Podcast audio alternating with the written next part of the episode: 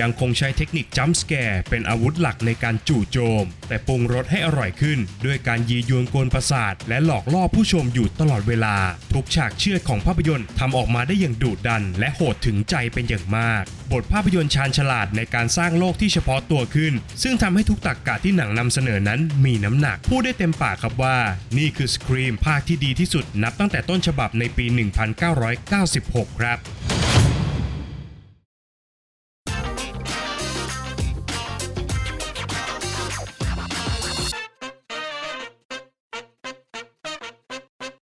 วัสดีครับ ยินดีต้อนรับเข้าสู่ฟิเมนรีวิวนะครับ และภาพยนตร์ที่เราจะนำมารีวิวกันในวันนี้ก็คือ Scream วีดสุดขีด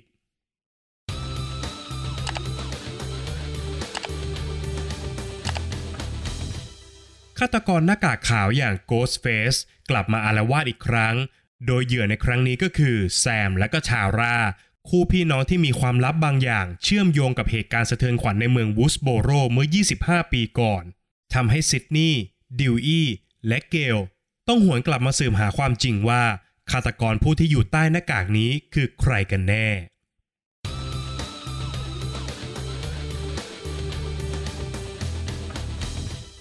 ไม่รู้ว่าเป็นเพราะวงการฮอลลีวูดขาดแคลนไอเดียในการสร้างสรรค์ภาพยนตร์ original ขึ้นมาใหม่หรือไม่นะครับ กับการที่อุตสาหกรรมภาพยนตร์ในยุคสมัยนี้ มักจะหยิบเอาวัตถุดิบที่ผู้ชมคุ้นเคยจากยุค 90 มาต่อยอดเป็นผลงานใหม่ในยุคปัจจุบันครับ ไม่ว่าจะเป็น The Matrix Resurrections รวมถึงภาพยนตร์ 2 เรื่องล่าสุดที่ยังคงเป็นกระแสอยู่จนถึงตอนนี้นะครับ อย่าง Spider-Man No Way Home และก็ Ghostbusters Afterlife ครับ คงจะไม่ผิดนักนะครับ หากจะบอกว่าเทรนด์ในยุคนี้เป็นยุคแห่งการนอส t า l เจียหรือว่าการรำลึกความหลังของภาพยนตร์แฟรนไชส์ดังในอดีต คล้ายกันกับภาพยนตร์เรื่อง Scream หวีดสุดขีด การกลับมาอีกครั้งของฆาตกร Ghostface ซึ่งโดยส่วนตัวแล้วนะครับผมคิดว่า Scream คือภาพยนตร์แนวนอส t าเจียที่ผมชอบมากที่สุดจากทุกเรื่องที่หยิบยกไว้ข้างต้นครับ Scream ภาคนี้นะครับเป็นภาคแรกที่ไม่ได้กำกับโดยผู้ให้กำเนิดแฟรนไชส์อย่างเวสคราเวนซึ่งเขาได้จากโลกนี้ไปในปี 2015 นะครับ โดยผลงานสุดท้ายของเวสคราเวนเนี่ยก็คือ Scream ภาคที่ 4 นั่นเองครับ โดยผู้ที่มารับไม้ต่ออย่างแมตต์เบตติเนลลีโอลพินและก็ไทเลอร์กิลเลตต์ก็ได้ทำการเขียนจดหมายรักของพวกเขาต่อเวสคราเวนและก็แฟรนไชส์หวีดอย่าง Scream ผ่านภาพยนตร์ภาคนี้ได้อย่างน่าชื่นชมมากๆครับ โดย Scream ประกาศตัวอย่างชัดเจนนะครับว่าเป็นภาพยนตร์แนว requelซึ่งเป็นการผสมผสานระหว่างภาพยนตร์ reboot และก็ภาพยนตร์ภาคต่อหรือว่า sequel นั่นเองครับ โดยสามารถนิยามได้นะครับว่า requel เป็นภาพยนตร์ภาคต่อที่มีการตีความใหม่ มีกลุ่มตัวละครและก็เรื่องราวใหม่ แต่ก็ยังคงสานต่อองค์ประกอบเดิม ในฐานะภาพยนตร์ภาคต่อได้เช่นเดียวกันครับ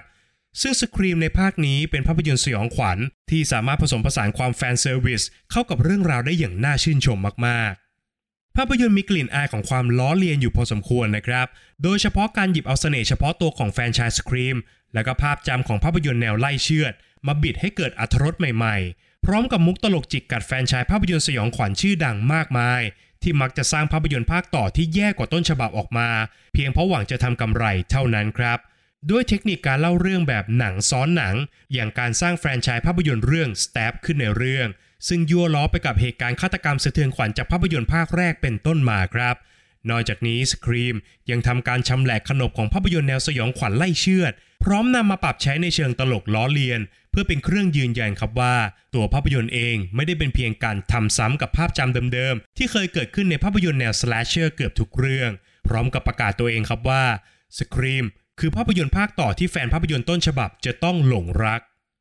ในแง่ของความระทึกขวัญนั้น Scream ยังคงใช้เทคนิค jump scare เป็นอาวุธหลักในการจู่โจมครับ แต่ภาพยนตร์สามารถปรุงรสชาติให้อร่อยขึ้น โดยการใช้เทคนิคทางการถ่ายทำยียวนกวนประสาทและก็หลอกล่อผู้ชมอยู่ตลอดเวลาครับ ทั้งการเลือกใช้มุมกล้อง ดนตรีประกอบ เสียงเอฟเฟกต์รวมถึงจังหวะการตัดต่อ ซึ่งเป็นการเล่นกับความคาดหวัง พร้อมกับสร้างจินตนาการและความหวาดกลัวให้กับผู้ชมครับว่า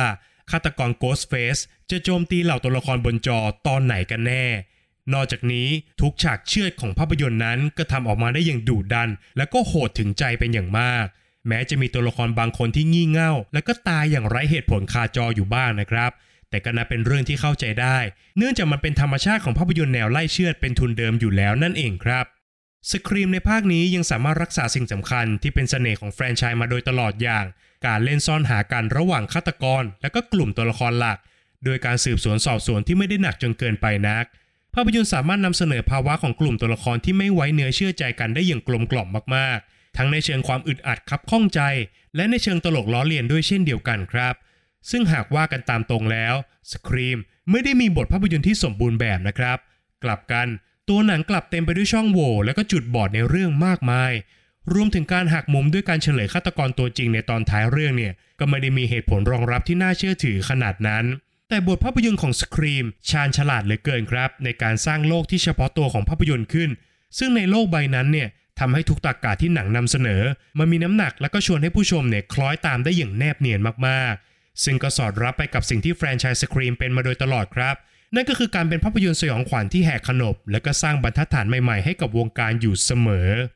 สุดท้ายนี้ผมพูดได้เต็มปากครับว่า นี่คือสครีมภาคที่ดีที่สุด นับตั้งแต่ภาพยนตร์ต้นฉบับในปี 1996 เลยทีเดียวครับอีกทั้งยังเป็นการแสดงความเคารพต่อแฟรนไชส์และก็ผู้กำกับภาพยนตร์อย่างเวสคราเวนได้อย่างยอดเยี่ยมมากๆ แต่เพื่อความเป็นธรรมแล้วนะครับ สครีมภาคนี้ อาจจะไม่ได้เหมาะกับผู้ชมหน้าใหม่ที่ไม่เคยรับชมภาพยนตร์ดั้งเดิมมาก่อน เนื่องจากตัวหนังเนี่ยอาศัยองค์ความรู้ที่ผู้ชม มีต่อแฟรนไชส์อยู่พอสมควรนะครับ ไม่ว่าจะเป็นการกลับมาของตัวละครหน้าเก่ามากมาย การเล่าเรื่องแบบหนังซ้อนหนัง หรือกระทั่งเหตุการณ์สะเทือนขวัญในเมืองวูดส์โบโร แต่ถึงกระนั้นผมเชื่อเหลือเกินนะครับว่า หากผู้ฟังท่านไหนเข้าไปรับชม Scream แบบที่ไม่ได้มี background เกี่ยวกับแฟรนไชส์มาก่อนเนี่ย คุณจะต้องอยากลิ้มลองความสยองขวัญของ Scream ภาคแรกอย่างแน่นอนครับ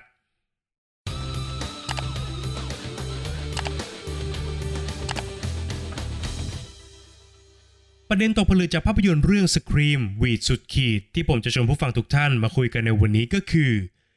การนำเสนอแง่มุมที่ไม่เหมาะสม เพื่อผลประโยชน์ส่วนตัวของสื่อมวลชนหนึ่งในเสน่ห์ของภาพยนตร์เรื่อง Scream ก็คือ การเล่าเรื่องแบบหนังซ้อนหนัง กับการสร้างแฟรนไชส์ภาพยนตร์เรื่อง Stab ให้ซ้อนอยู่บนเหตุการณ์สะเทือนขวัญที่เกิดขึ้นในภาพยนตร์นั่นเองครับ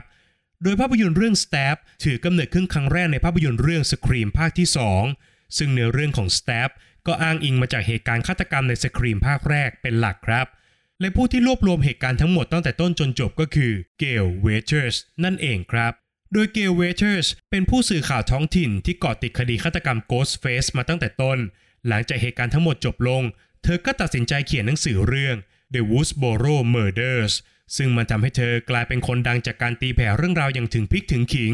นำเสนอทุกประเด็นอย่างคลุกวงในและก็ใกล้ชิดกับเหยื่อทุกราย จนกระทั่งหนังสือของเธอกลายเป็นตัวจุดกระแสของคดีฆาตกรรม Ghostface และถูกดัดแปลงเป็นภาพยนตร์เรื่อง Stab ในเวลาต่อมา อย่างที่เราได้ยินกันอยู่บ่อยครั้งนะครับว่า สื่อทุกชนิดทั้งภาพยนตร์ ซีรีส์ หนังสือ หรือกระทั่งการรายงานข่าวนั้น เป็นกระบอกเสียงสำคัญของวาระที่เกิดขึ้นตรงหน้า ซึ่งมันจะส่งอิทธิพลต่อผู้ที่ได้รับสารอยู่เสมอครับในกรณีนี้หนังสือที่เกลเขียนอย่าง The Woodsboro Murders และก็ภาพยนตร์เรื่อง Stab ล้วนส่งอิทธิพลอย่างสูงต่อเหล่าฆาตกรในแฟรนไชส์สครีมโดยมีฆาตกรหลายคนครับ ที่เฉลยในตอนท้ายเรื่องว่า พวกเขาเลือกที่จะก่อเหตุ ก็เพราะว่าอยากจะถูกจารึกลงในหน้าประวัติศาสตร์ของเมืองวูสโบโร ทั้งจากงานเขียนของเกล หรือกระทั่งการเป็นตัวละครสำคัญในภาพยนตร์เรื่อง Stab ก็ตามครับหนึ่งประโยชน์ที่เกลเวเทอร์สพูดในภาพยนตร์ภาคล่าสุด ซึ่งเป็นที่มาของประเด็นตกผลึกในวันนี้ก็คือ หลังจากเหตุการณ์สะเทือนขวัญในครั้งนี้ เธอจะไม่เขียนเรื่องราวของฆาตกรอีกแล้ว เธอจะไม่ให้พื้นที่กับฆาตกร ไม่ปั้นคนผิดจนกลายเป็นซูเปอร์สตาร์ที่มีคนอยากเอาเยี่ยงอย่าง แต่กลับกันครับ เธอจะเขียนเรื่องราวของคนดีที่ต้องเสียชีวิต คนดีที่เป็นส่วนสำคัญในการคลี่คลายคดีในที่สุด เพื่อให้คนดีเหล่านี้อยู่ในความทรงจำของผู้อ่านแทนครับ ย้อนกลับไปในสมัยที่ผมยังเรียนวิชาสื่อสารมวลชนอยู่นะครับกฎเหล็กข้อสำคัญของสื่อมวลชนถูกระบุเอาไว้ว่า สื่อมวลชนต้องทำหน้าที่เป็น gatekeeper หรือว่าผู้คัดกรองข่าวสารต่างๆ ก่อนที่จะรายงานเรื่องราวเหล่านั้นออกสู่สายตาของประชาชนนะครับ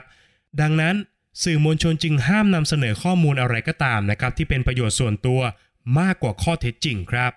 เช่น กรณีที่เกิดขึ้นในภาพยนตร์ก็คือ การที่เกลเนี่ยเลือกจะเขียนหนังสือเรื่อง The Woodsboro Murders เพื่อทำให้ตัวเองโด่งดังจากการเสียชีวิตของผู้เคราะห์ร้ายเป็นต้นครับ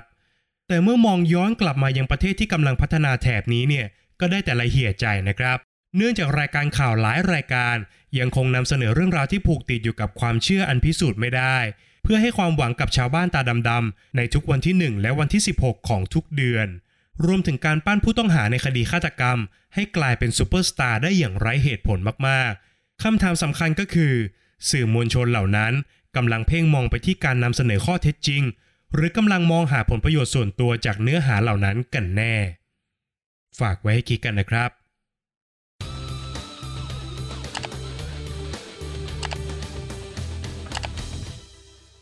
และก็มาถึงช่วงการให้คะแนนของภาพยนตร์กันแล้วนะครับ ในส่วนของบทภาพยนตร์นั้น ผมขอให้ว้ที่ 7 คะแนนครับ บทหนังยังมีช่องโหว่นะครับ อีกทั้งยังมีเรื่องราวที่ไม่สมเหตุสมผลมากมาย แต่บทหนังเนี่ยชาญฉลาดมากๆ ในการซ่อนปัญหาเหล่านั้น ด้วยความยียวนกวนประสาทหยอกล้อไปกับขนบของหนังสยองขวัญ รวมถึงมีการแกงหนังภาคเก่าของตัวเองได้อย่างสนุกสนานมากๆนะครับ ตรงนี้เนี่ยผมถือว่าเป็นความสร้างสารรค์ที่ทำให้ตัดคะแนนไม่ลงจริง ๆ ครับ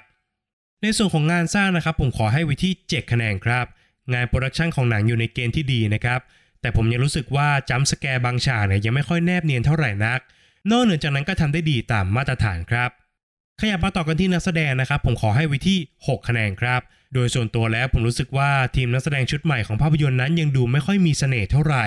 โดยเฉพาะกับนักแสดงนำอย่างเมลิสซาบาร์เรราที่มารับภาระอันหนักอึ้งด้วยการเป็นศูนย์กลางของเรื่อง การแสดงในหลาย ๆ ฉากของเธอเนี่ยค่อนข้างเป็นปัญหาสำหรับผมอยู่พอสมควรนะครับ ขณะที่นักแสดงชุดเดิมก็ทำหน้าที่ของตัวเองได้ดีกับการสวมบทบาทที่ผู้ชมคุ้นเคยครับ ข้อคิดที่ได้ผมขอให้วิที่7คะแนนครับ ด้วยช่วงวัยที่โตขึ้นนะครับ บวกกับการได้เรียนรู้อะไรหลาย ๆ อย่างในช่วงเวลาที่ผ่านมาทำให้ผมมองเห็นประเด็นที่ไม่เคยคิดว่าจะมองเห็นจากสครีมมาก่อนครับ ซึ่งเป็นประเด็นที่กำหนดตัวตนของฆาตกรมาแล้วหลายภาคเลยทีเดียว จึงนับเป็นความแปลกใหม่ที่ผมสัมผัสได้จากการรับชมภาพยนตร์ภาคนี้ครับ ส่วนสุดท้ายก็คือส่วนของความสนุกนะครับ ผมขอให้ไว้ที่ 9 คะแนนครับ นี่เป็นหนังเรื่องแรกของปีนี้นะครับที่ผมให้คะแนนความสนุกถึง 9 คะแนน แน่นอนครับว่าหนังมันไม่ได้เพอร์เฟกหรือว่าสมบูรณ์แบบในแง่ของงานสร้าง บทภาพยนตร์ หรือว่าคุณค่าต่อสังคมที่หนังมอบให้นะครับ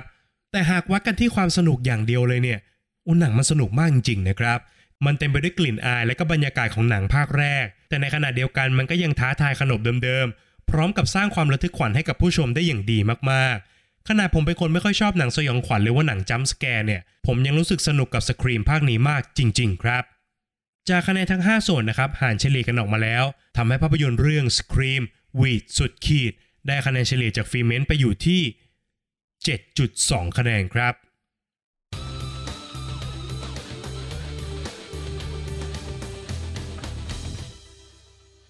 และนี่ก็คือทั้งหมดของฟีเมนรีวิวในวันนี้สำหรับภาพยนตร์เรื่อง Scream หวีดสุดขีดนะครับ ภาพยนตร์ภาคที่ 5 ของฆาตกร Ghostface ใครที่เป็นคอหนังสยองขวัญนะครับ ผมแนะนำให้รีบตีตั๋วไปรับชมภาพยนตร์โดยเร็วที่สุด เพื่อกันการโดน spoil นะครับ ก่อนจากกันไปนะครับ อย่าลืมกดไลค์กด subscribe กดกระดิ่งแจ้งเตือนให้กับทุกแพลตฟอร์มที่ทุกท่านกำลังฟังอยู่ด้วยนะครับ ไม่ว่าจะเป็นบน Facebook Apple Podcast Spotify รวมไปถึง YouTube Channel นะครับ นอกจากนี้ผู้ฟังทุกท่านสามารถเข้ามาพูดคุยกันได้ ในกลุ่ม Open Chat ทางไลน์ครับ สามารถค้นคำว่าฟีเมนแล้วกดจอยกันเข้ามาได้เลยนะครับ